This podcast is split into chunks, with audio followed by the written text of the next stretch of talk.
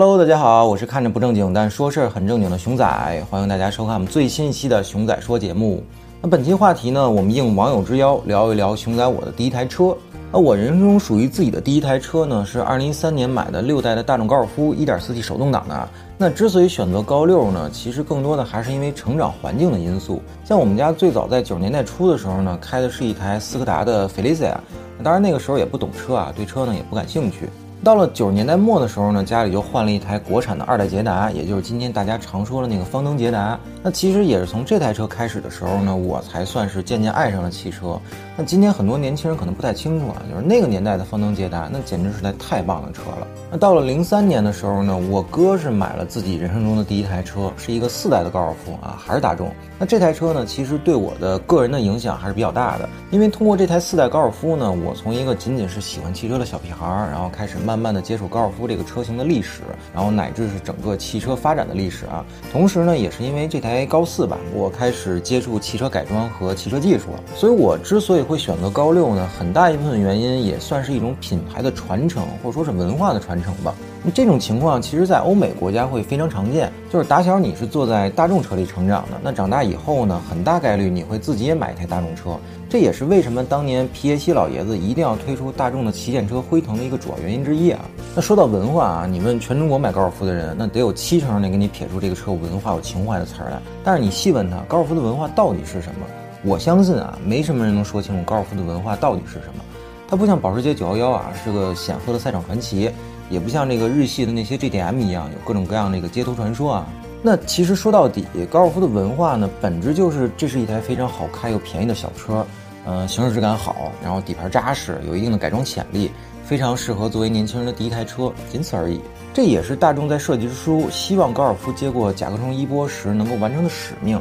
而事实证明呢，就是从七四年到今天，因为高尔夫累积了几千万的历史销量，所以才成就了所谓的文化和情怀。那真要起根上论文化的话，大众哪个车的文化能跟辉腾比？但辉腾卖不出去，所以它死了，没有销量，上哪沉淀文化去呢？对吧？那说到这儿啊，多说一嘴，今天八代高尔夫为什么销量这么差？那第一个原因呢，就是一线城市的限购政策导致一号难求的情况下，小车不再被优先考虑了。因为一台车的情况下呢，就要考虑更多的家庭使用场景了。第二呢，就是从七代高尔夫开始啊，大众减配了后悬挂系统，从独立悬挂呢换成扭力梁了。到今天的八代高尔夫呢，其实也是这样。一点二 T 的动力版本呢，其实还是在于扭力梁。那不是说扭梁不好啊，它有它的优势，但市场不认，那这你就没办法了，对吧？那第三呢，就是八代高尔夫的产品设计问题。今天的 A 级车呢，轴距基本都两米七朝上了。稍微有点钢炮情节的 A 级车呢，动力普遍也在一百七十马力以上。所以翻回头来看今天的高八，那很显然在产品力上呢已经掉队了。所以呢，身为一名热爱高尔夫的车主吧，那看到高尔夫变成今天这个球样子啊，其实心里还是挺难受的。那就说的有点跑题啊，还是来说说我这个买车经历吧。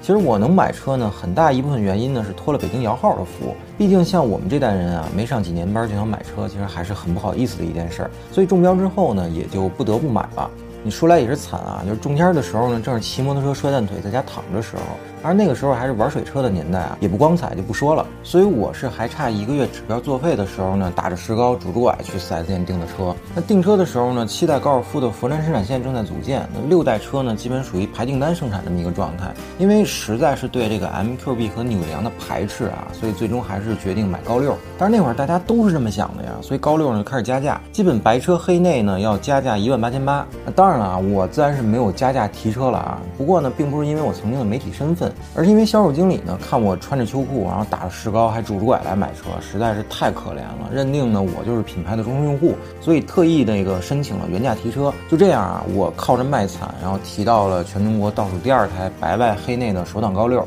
那随后呢，高六就正式停产了。其实对于每个人来说啊，自己人生的第一台车呢，都会带给自己很多很多的回忆啊，有好的也有坏的。嗯，就比如我这台高六吧，提回来没几天呢，我就和我前女友就分手了，因为天天在家没事就擦车嘛，冷落了人家，然后就开始天天吵架，最终呢就无奈的分开了。那当然啊，分开的原因呢，并不是因为擦车，那我只能说呢，当初如果提的不是普通的高六，而是高 R，那可能就不会分开了。而我后来的女朋友呢，我俩呢就是因为这个高尔夫结的缘，我和她呢都是这个高六的车主，相识在这个高尔夫的车友聚会上，那会儿呢还是 PC 论坛时代。所以大家还特别热衷于线下聚会这种事儿啊，所以一来二去呢，就相互看对眼儿了。只不过可惜的是呢，这搞对象搞了好多年，最终也没能成个眷属啥的。但这个其实也是所谓高尔夫文化的一种真实写照，因为这个年龄段的男女呢都认可这个车，大家臭味相投，所以自然而然的呢就形成了一种默契。最终呢，每一代车型都沉淀出了这么一大批的人，所以才有了所谓的文化和情怀一说。所以无论是六代也好，还是历代也好啊，高尔夫呢肯定是一台好车。不然呢，也不会有那么高的历史累积销量，更不可能成为这个车坛的常青树。这也是为什么我一直在和我身边的朋友们说啊，高尔夫呢其实是一台能帮助年轻人建立良好车感的小车。即便你不是 R，不是这个 GTI，你仅仅是一台普版的高尔夫。那它的底盘和调教也比同级别的绝大多数车型都要优秀的多，而同时呢，它又是一台很不错的代步买菜车。虽然它有这样那样的小毛病啊，比如天窗漏水啊，几万公里就会异响啊，等等等等等等啊，但在我的所有车里面呢，我最喜欢的其实还是这台高六，并且呢，未来我也不会卖掉它，我会尽我最大的能力留住它，无论是以什么形式吧。毕竟在我的成长道路上呢，这台车陪我经历了很多很多。那我们一生中呢，有太多的人和事儿来过你的生活，那最终呢又离开了，我们没有办法留住太多的人和事儿，所以如果有能力的话呢，多留下一些承载过我们青春回忆的东西呢，其实也是很美好的。就像我们每个人啊，看着我们自己人生中的第一台车，你是不是会回忆起若干年前的一个阳光明媚的午后，然后曾经有一位这个身穿蓝色百褶裙的女孩，然后坐在副驾上。你们一起去过很多的地方，看过很多的风景，行过很多的桥，然后一起经历过很多很多的故事。只不过呢，就是有些人有些事儿留在了昨天而已。其实这个也是我们和那些汽车文化发达国家的本质区别。我们连自己那台承载回忆的车都留不下来，又何谈能造出一台流芳百世的汽车呢？好了，那本期内容呢就到这里，欢迎广大朋友在评论区中踊跃分享自己人生中第一台车的故事啊。那么最后呢，还是小广告环节，欢迎大家一键三连，点赞加关注支持我们。咱们下期节目再见，拜拜。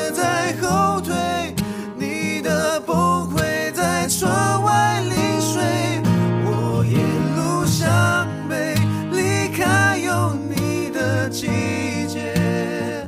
你说你好累已无法再爱上谁